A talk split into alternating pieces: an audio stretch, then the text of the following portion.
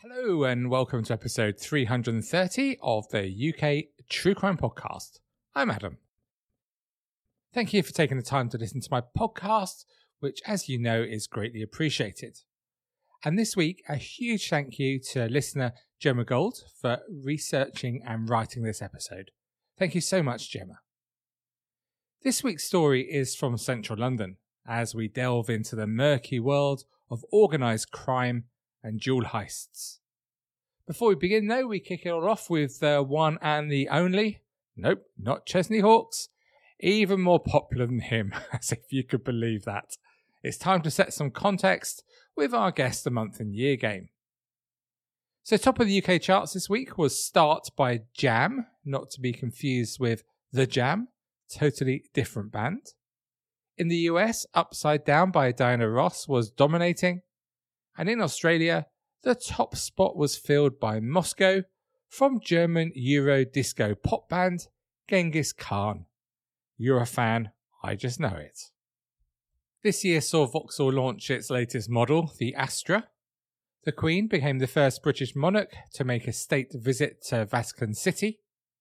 The SAS stormed the Iranian embassy, bringing to an end the siege that had lasted six days. Remember that?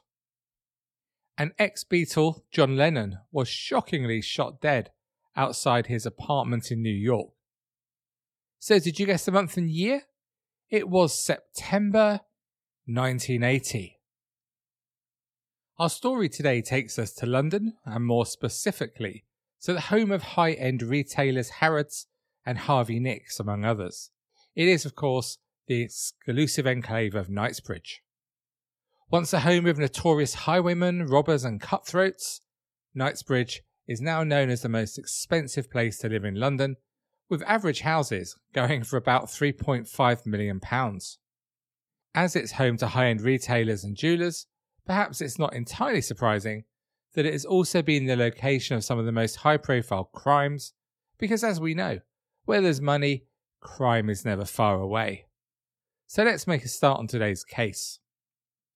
We join the story on September the 11th, 1980, which was not unlike any other morning with the daily hustle and bustle of the city, as commuters and shoppers alike went about their business a well dressed man emerged from a car and started walking purposefully down Sloane Street to his destination, which was Graff Diamonds. Now, Graff Diamonds is somewhere that even people like me, not well versed in the jewellery trade, have heard of. It is, like H. Samuel, one of the most elite jewellers in the world and has around 50 stores worldwide. It is notable for owning the Windsor Yellows, which once belonged to Wallis Simpson.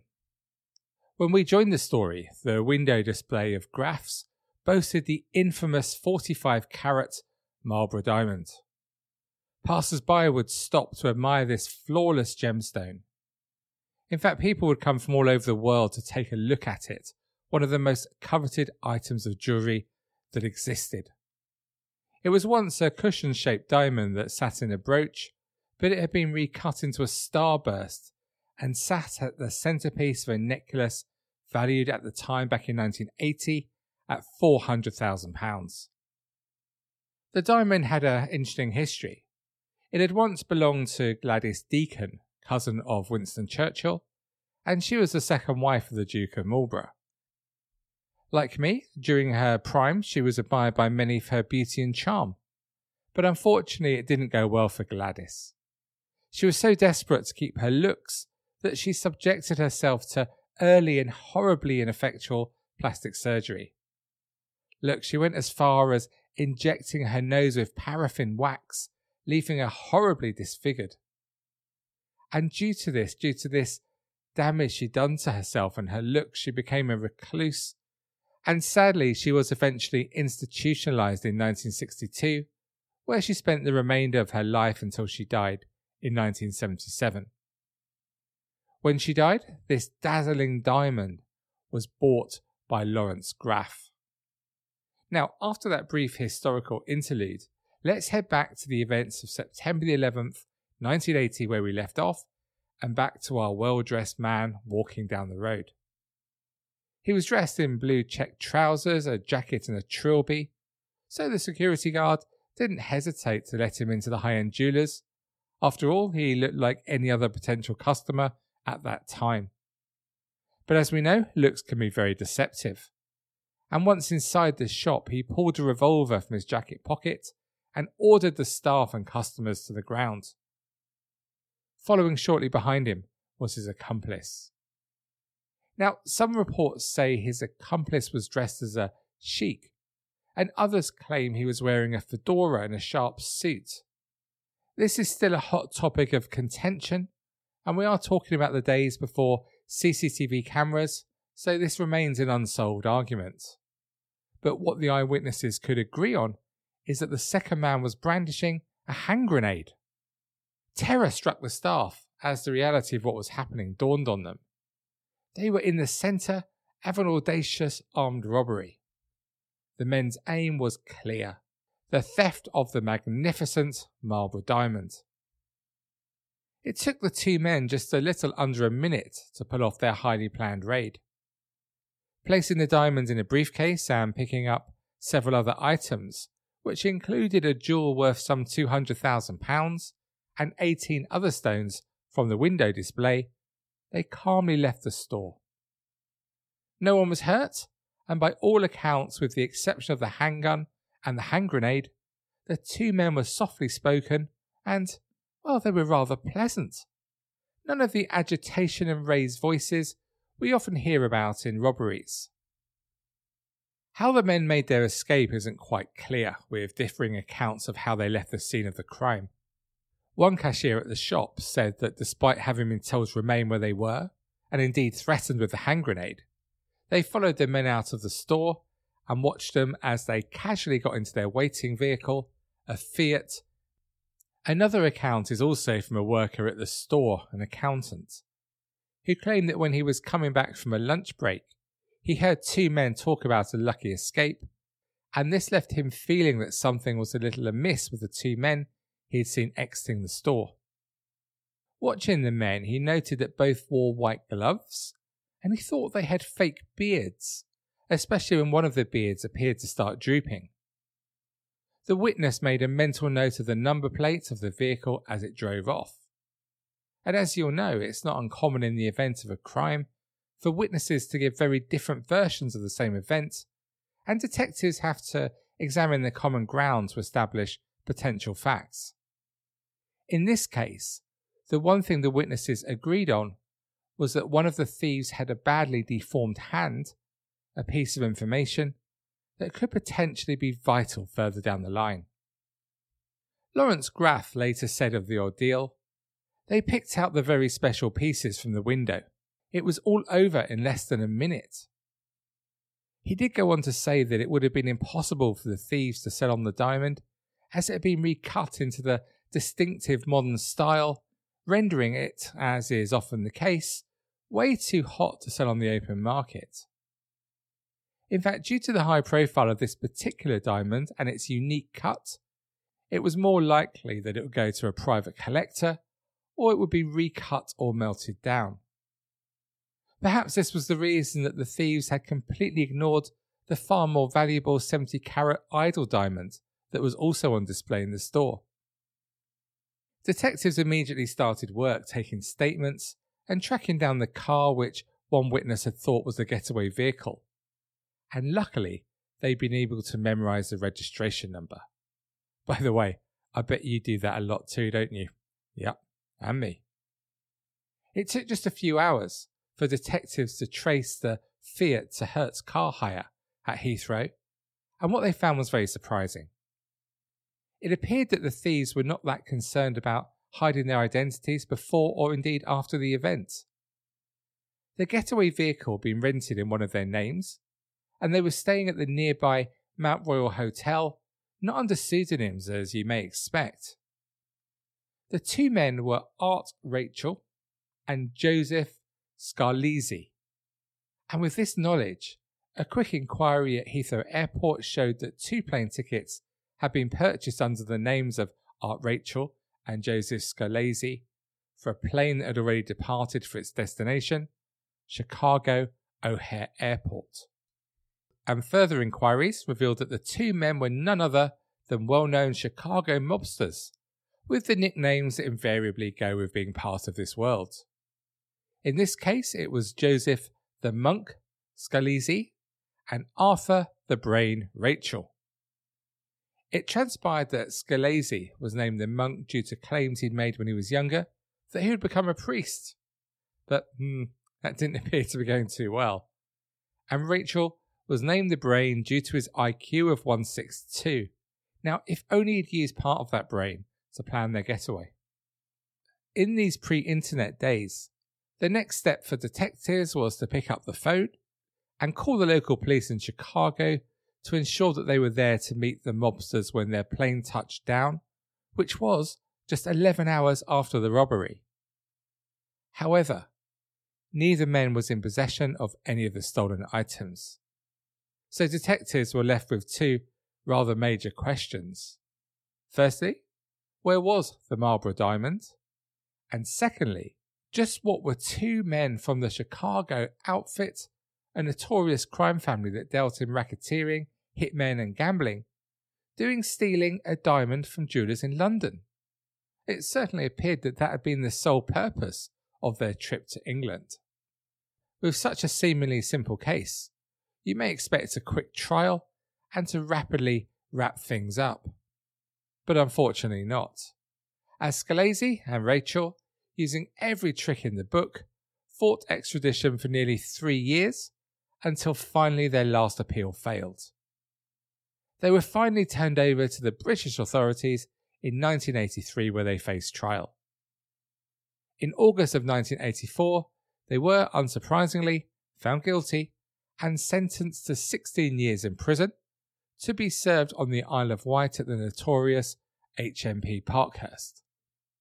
But this is not the end of the story. Scalise and Rachel, clearly unimpressed at their incarceration on the Isle of Wight, took legal action. And in 1987 they sued the then US Attorney General, alleging that he was capricious and arbitrary in refusing to permit them to serve the rest of their sentences in the US. The lawsuit was unsuccessful and subsequently thrown out of court. In May 1989, an FBI investigator travelled across the Atlantic to offer the men a deal. It was a reduced sentence if they could reveal the whereabouts of the diamond. But would they take this dangled carrot? The answer, as you may expect, is a big no. Scalise refused to reveal the whereabouts, and Rachel, as arrogant as ever, refused to leave his cell to meet with the investigator. Perhaps despite his earlier protestations, he was enjoying his free room and board, and was planning a trip to Blackgang Chine on his release. In one letter written to the investigator, who'd been imploring Scalise to confess, Scalise quoted the philosopher Nietzsche, saying, You have your way, I have my way. As for the right way, the correct way, and the only way, it does not exist. With the police investigation wound down, all hopes of finding the diamond seemed lost. That was until out of the blue, a London cab driver came forward, claiming that the two men from Chicago were in his taxi on the day of the robbery. They'd hailed him down and asked him to drive them to Heathrow Airport, but en route they'd asked him to locate a post office so they could mail a package before they left the city and the country. The cab driver was tasked with taking the package into the post office and posting it on their behalf, something he happily did without question. Now, this is an interesting one. In a highly unusual move, having tracked down the post office clerk, the police put him under hypnosis, presumably to assist his powers of recall.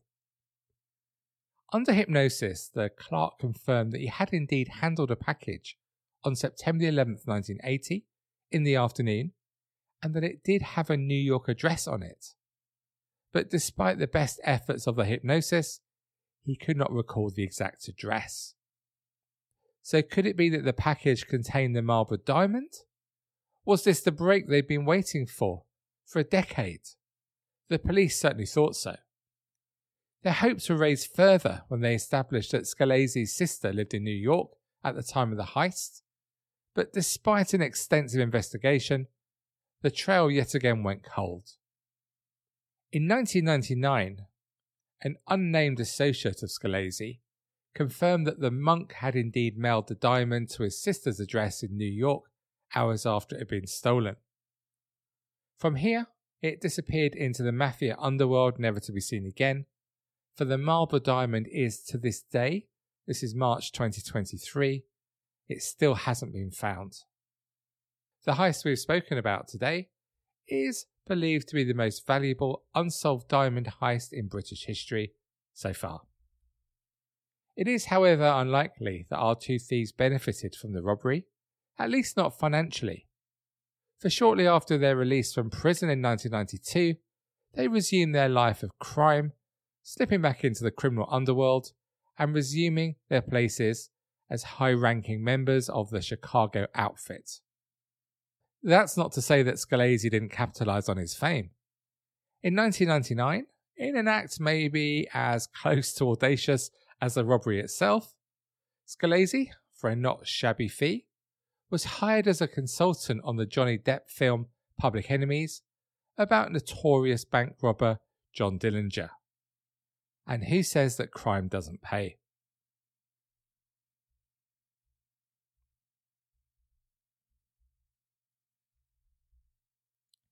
If listening to this and you have the right contacts, there is still a reward for finding this diamond. It stands at just under £100,000. Despite their increasing years, the two thieves still remain tight lipped. It's unlikely that even with the ever present carrot being dangled, that they would go against their code of honour. As is so often the case, theories on the fate of the diamond, there are so many of them, some claim that the diamond is buried somewhere in the UK. A number of people have claimed that the diamond has been melted down or broken down in numerous smaller gems. And Rachel himself, when asked about it, told his interviewers that it's just none of their business. Scalise has been a little more forthcoming, stating as recently as 2011 that if insurers Lloyds wanted to pay enough money, maybe they could find it. So, will we ever know what happened to the gemstone? Perhaps they no longer know, perhaps they do. What is certain is that the truth of the whereabouts of the diamond and why it was taken will be taken to their graves for both men and now in their late 80s. You'd like to think that Graff's jewellers had learned a valuable lesson from this. Perhaps they had. But that seems unlikely, for while this was the first theft from one of their stores, it certainly wasn't the last.